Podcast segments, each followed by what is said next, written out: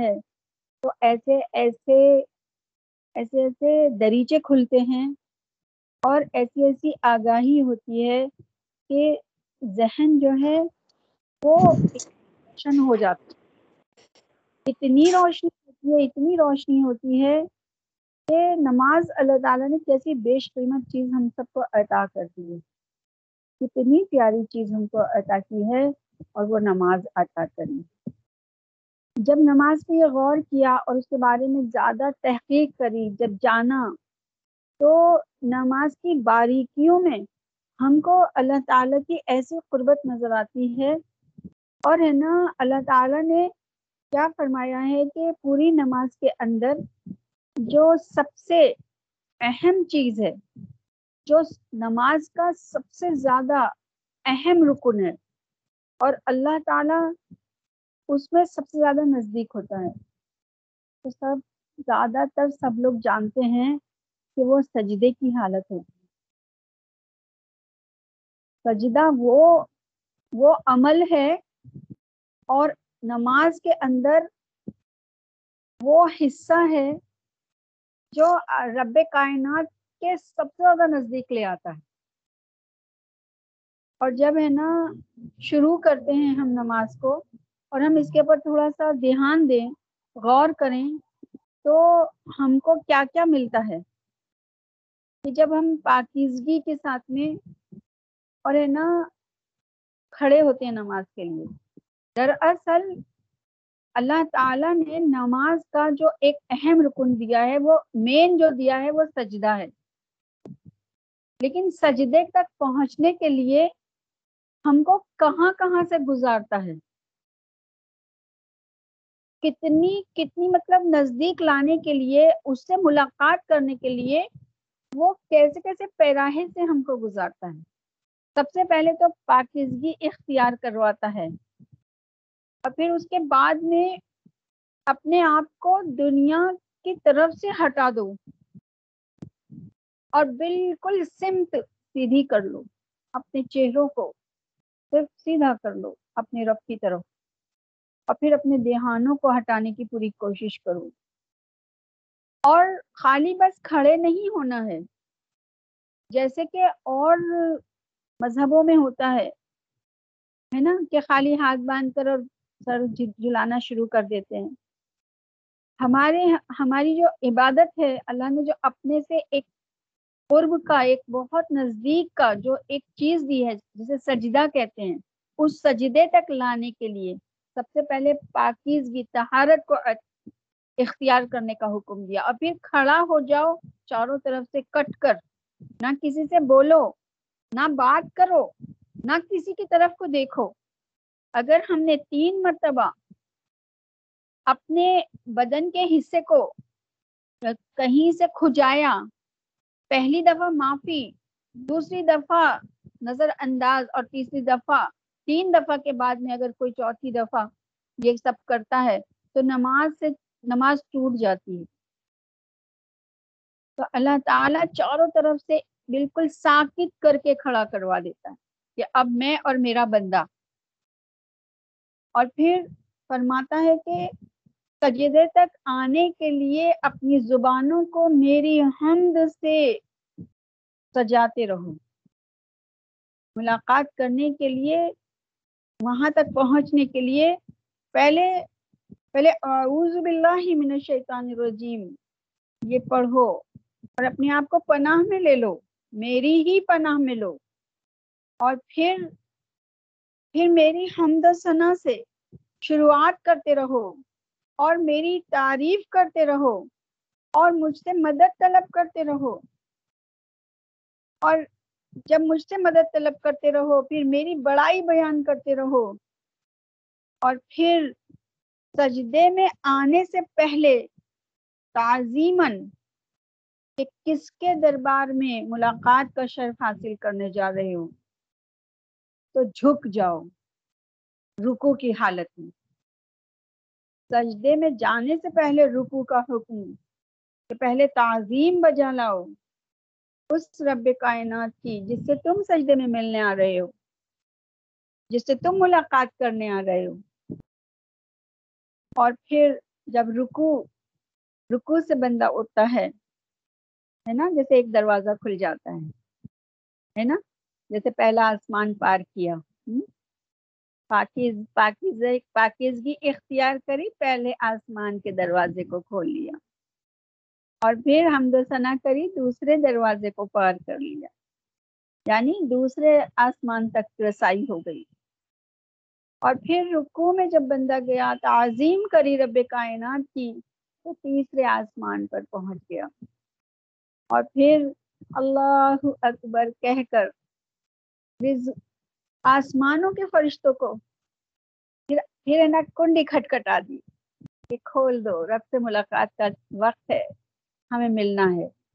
اپنے اپنے رب سے ملاقات کرنی ہے۔ اور پھر اس میں جتنی بھی یہ وہ آتی ہیں کہ سمی اللہ لمن حمیدہ، ہر تسبیح ایک آسمان پار کر جاتی ہے۔ اور یہاں تک کہ جب بندہ اللہ سے ملاقات کرنے کے لیے سجدے میں سر رکھتا ہے تو پھر پھر تمام پردے ہٹ جاتے ہیں۔ تو کیا یہ مومن کی اس لیے تو معراج ہے نا کہ بندہ سجدے میں، پہلے سجدے میں اپنے رب سے ملاقات کرتا ہے۔ اور رب کائنات اس سے ملاقات کرتا ہے۔ اور اس کی تسبیح کو سنتا ہے۔ اور سننے کے بعد میں جواب دیتا ہے۔ ہاں میں نے سن لیا۔ تو نے مجھے پکارا، تو نے میری بڑائی کری۔ میں نے میں نے تیری بڑائی کو قبول کیا۔ اور پھر بندہ اٹھتا ہے۔ اللہ اکبر کہہ کر یعنی قدم قدم پر، لمحے لمحے میں۔ اس سے ملاقات کرنے سے پہلے اس کی بڑائی بیان کہ اللہ تو سب سے بڑا ہے۔ پھر ملاقات کی بات جب اٹھتا ہے تو پھر کہتا ہے، اللہ تو سب سے بڑا ہے۔ اور پھر دوسرا سجدہ کرتا ہے تو شکر ادا کرتا ہے۔ کہ اللہ، تو نے مجھ سے ملاقات کی، میں تیرا شکر ادا کرتا ہوں۔ اور پھر اس کی تصویر بیان کرتا ہے۔ اور پھر اٹھتا ہے، اللہ اکبر۔ اور اور ایک، دو جو پہلے کی رکت ہوتی ہیں، فرضوں کی، وہ بہت اہم ہوتی ہیں۔ وہ دو رکت کے اندر الحمد کے بعد میں ایک سورہ لگانی پڑتی ہے، جو کم از کم تین آیت کی سورہ ہوتی ہے۔ یا ایک آیت اتنی بڑی ہو جو کم از کم چھوٹی تین آیتوں کی برابر ہو۔ تو اللہ تعالی سے ملاقات کے لیے اور بار بار ملاقات کرتا ہے اللہ تعالیٰ۔ یہ شروع کی جو دو اہم رکت ہیں فرضوں کی، یہ بہت اہم ہوتی ہے ہم کو ان میں اکثر شیطان بہکاتا ہے۔ اور بعد میں اپنے دماغ کو جب گھسیٹ کر لے کر آتے ہیں، تو پھر ارے، ہم ہم نے فرض کی دو رکعتیں تو ہم نے ادا کر لی اور دماغ ہمارا بھٹکتا رہا۔ پوری کوشش ہم کو یہ کرنی ہے کہ ہم شروع کی دو رکعتوں کو پوری توجہ کے ساتھ میں اپنے رب کائنات کے سامنے پیش کرنا ہے۔ اور سجدے میں جب ہم پہنچے تو پھر واقعی میں ہمارے تمام پردے ہٹ جائیں۔ اور ہمارا رب ہم سے، ہم اپنے رب سے ملاقات کر لیں وہ یا تو ہم اسے دیکھ لیں، نہیں تو وہ تو ہمیں دیکھ ہی رہا ہے۔ اسی لیے آقا علیہ السلاۃ السلام نے فرمایا کہ نماز مومن کی معراج ہے۔ اور معراج کا مطلب تو سبھی جانتے ہیں نا ملاقات کا۔ نبی پاک معراج پر تشریف لے گئے، ہے نا؟ ہماری ملاقات کا وقت، ہماری نماز، اور یہ سب جانتے ہیں۔ لیکن اس کو اگر ہم پوری توجہ کے ساتھ، سنجیدگی کے ساتھ اگر لیں، تو دیکھو کتنا مزہ آئے گا۔ اور ایسا سجدوں میں ایسا لگتا ہے کہ پہلے سجدے میں کہ واقعی رب کائنات ہمارے نزدیک ہے اور اور ہمیں سن بھی رہا ہے۔ ہم اسے سنا رہے ہیں۔ ہے نا؟ کتنا اہم پہلو ہے یہ، کتنے اہم رکن ہے یہ۔ اور ہم بچپن سے پڑھتے چلے آ رہے ہیں، اللہ کے کرم سے۔ لیکن ہم کو اس کے اوپر ہے نا پورا فوکس نہیں آیا، جو کہ اس کا ایک ہے نا، اس کو کرنے کا حکم ہے۔ تو نماز جو ہے، دراصل ایک سجدہ ہے۔ اور پھر شروع سے لے کے آخر سجدے تک جانے تک کے لیے یہ سب اس کے پہلو ہیں کہ اب پہلا قدم بڑھا، پھر دوسرا، پھر تیسرا، ہوتے ہوتے پھر اپنے رب سے ملاقات کر۔ ہے نا؟ اللہ تعالیٰ سے ملنے کا کتنا پیارا طریقہ ہے یہ۔ اور کتنا کتنا نزدیک ہے ہمارا رب۔ اس کو ضرور محسوس کریں۔ اس کو اپنے اندر لے کر آئیں۔ واقعی میں ہم لوگ بہت خوش قسمت ہیں کہ ہم کو پانچ وقت اپنے رب سے کتنی مرتبہ کتنی مرتبہ ملنے کا موقع ملتا ہے۔ بہت مرتبہ اللہ تعالی اپنے سے ملاقات کا موقع دیتا ہے۔ اور اور واقعی میں اگر ایک سجدہ ہمارا رب کائنات کو پسند آ جائے تو انشاءاللہ سما انشاءاللہ ہمارا ہے نا کامیابی مقدر بن جائے گی۔ اور ہم اللہ کے پسندیدہ بن جائیں۔ وہ پاک، وہ پاکیز رب پاکیزگی اس کی۔ وہ پاک ہے۔ اللہ نے اپنے کیا نام بتایا ہے کہ اللہ پاک ہے، اللہ بڑا ہے۔ سبحان اللہ اللہ پاک ہے۔ اللہ پاکیزگی کو پسند فرماتا ہے؟ الحمد للہ الحمد للہ اللہ اکبر۔ ان تسبیحات پہ ہی ہم غور نہیں کرتے کہ جیسے کہ کرنے کا حکم ہے۔ یہ بار بار دہرائی جانے والی تسبیحات ہیں۔ کہ بار بار نماز اللہ اکبر اللہ اکبر اللہ اکبر سے گونجتی رہتی ہے۔ اذان اللہ اکبر اللہ اکبر سے گونجتی رہتی ہے، پوری دنیا کے اندر تکبیر اللہ اکبر سے گونجتی رہتی ہے۔ یہ اللہ اکبر، اللہ سب کو بتانا چاہتا ہے کہ اللہ بڑا ہے، سب سے بڑا ہے۔ ان پہ ہم غور کریں۔ اور استغفار شروع کر، کرنے سے پہلے استغفار کی۔ ضرور تین مرتبہ استغفار پڑھیں۔ اور اپنے آپ کو سمیٹ لیں چاروں طرف سے۔ اور پھر اپنے رب کے سامنے اپنے چہروں کو موڑ لیں۔ اور پھر توجہ کے ساتھ میں ٹھونگے نہ ماریں، جلدی جلدی نہ پڑھیں، تسبیحات کو اچھی طرح ادا کریں۔ اور یہ غور کریں کہ ہم اپنے رب سے ملاقات کر رہے ہیں، تو اب تسبیحات کیسی ہونی چاہیے؟ جب سجدے میں سر رکھا جاتا ہے، پہلا سجدہ اس کو، اس کے اس کے حضور پیش کیا گیا۔ اور وہ نزدیک آ گیا اور یہ ہمارے ہمیں پتہ لگ گیا۔ اور پھر ہم نے تسبیح پڑھی، وہ تسبیح کیسی ہونی چاہیے؟ کیا وہ ایسی ہونی چاہیے؟ سبحان ربی اللہ سبحان ربی اللہ سبحان ربی اللہ نہیں، وہ تسبیح تو ایسی ہونی چاہیے کہ اللہ تعالیٰ کو پسند آ جائے۔ اگر اس کو تو اس کے پسندیدہ تو ہم نہیں پڑھ سکتے ہیں، لیکن اپنی پوری کوشش تو کر سکتے ہیں نا۔ الفاظوں کو صحیح طریقے سے ادا تو کر سکتے ہیں نا۔ سبحان ربی العلا سبحان ربی العلا سبحان ربی العلا کتنا وقت لگتا ہے اور اور جلدی پڑھنے میں کتنا ٹائم لگتا ہے۔ اپنی نمازوں کی حفاظت کرنے کا حکم بتایا ہے۔ اپنی نمازوں کو کیسے حفاظت کیا جائے؟ اللہ تعالی ہم کو حفاظت کرنے والی ہماری نمازیں ہو جائیں کہ ہم اگر ہم نے اپنی نمازوں کی حفاظت کری تو یقین جانیے یہ نمازیں ہماری حفاظت کریں گی۔ قرآن میں لکھا ہے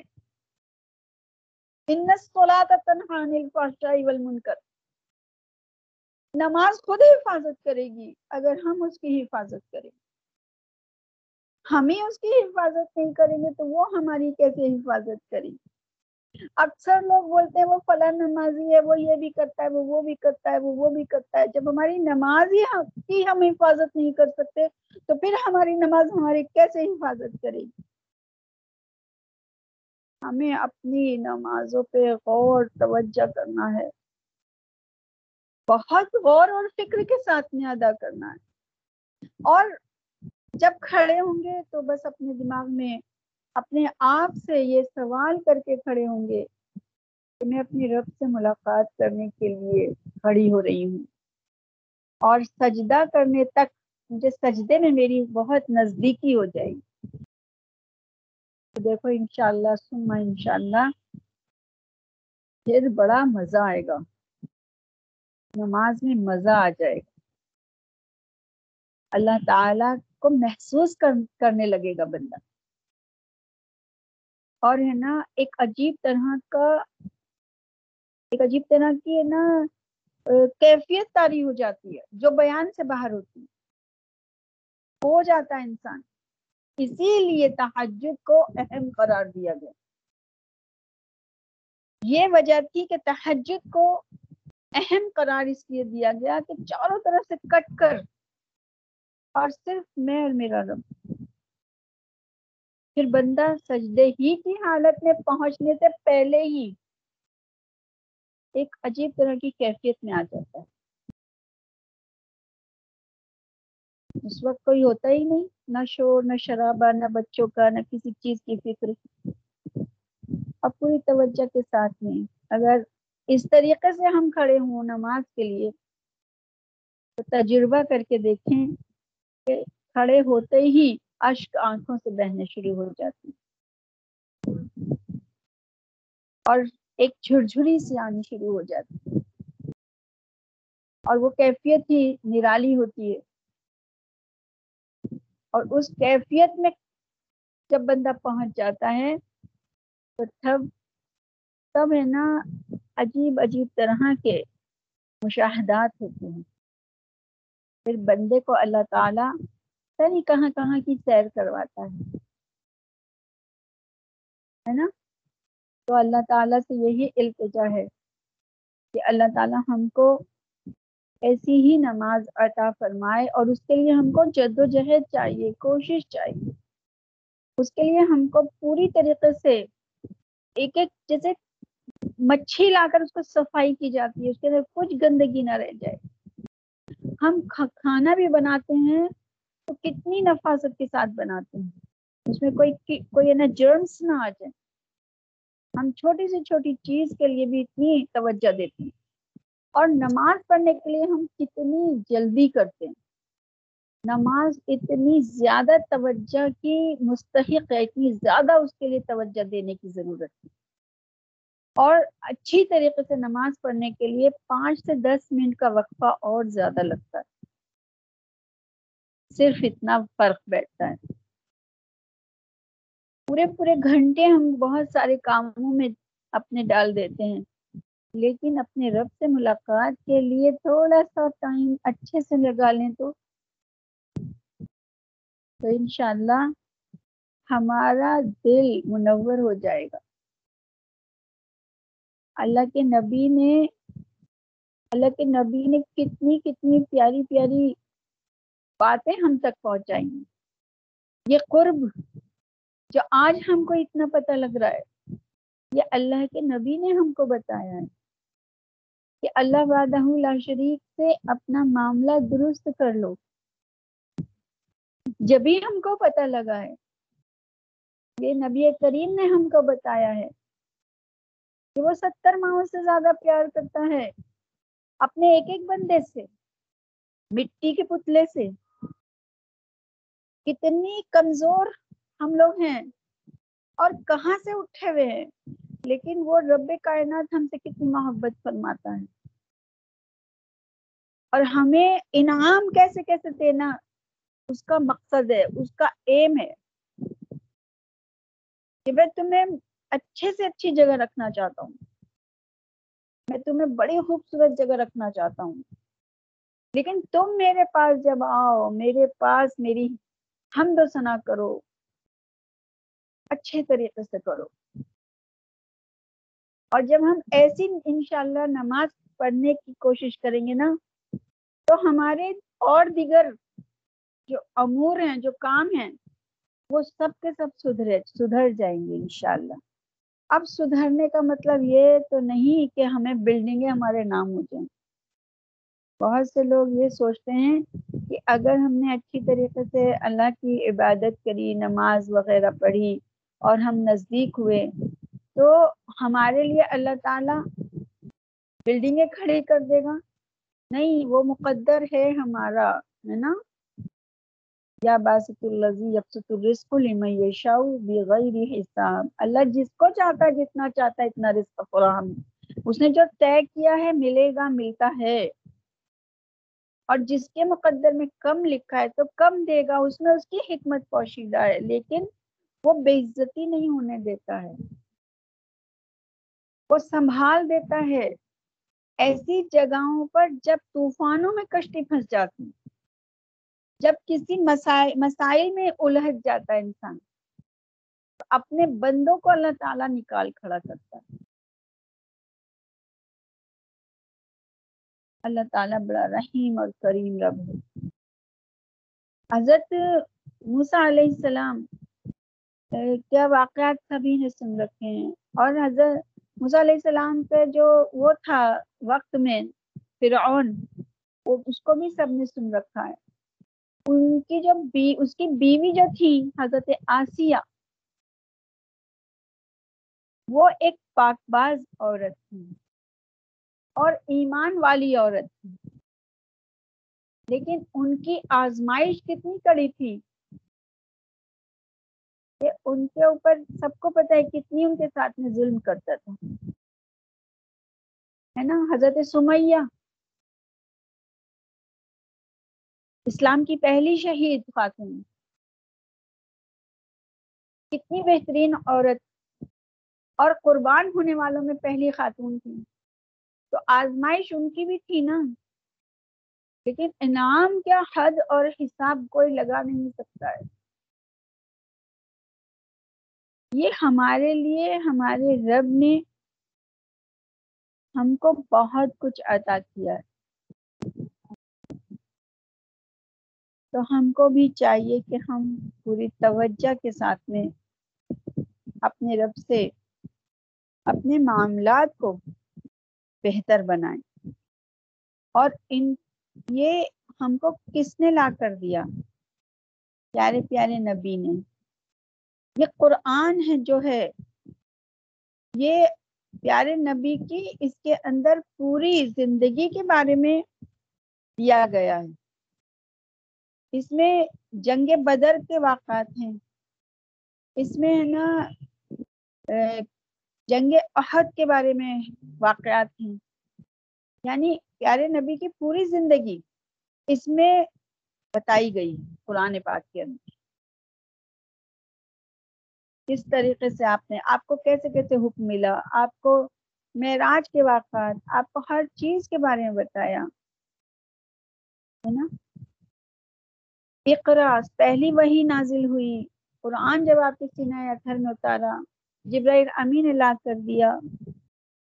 آپ کے قریش خاندان، آپ کا یہاں تک کہ آپ کے عمر عزیز کا آخری حصہ بھی اس میں بتایا گیا۔ تو قرآن جو ہے، وہ آپ کے بارے میں سب کچھ بیان کرتا ہے۔ ہر بات بیان کرتا ہے۔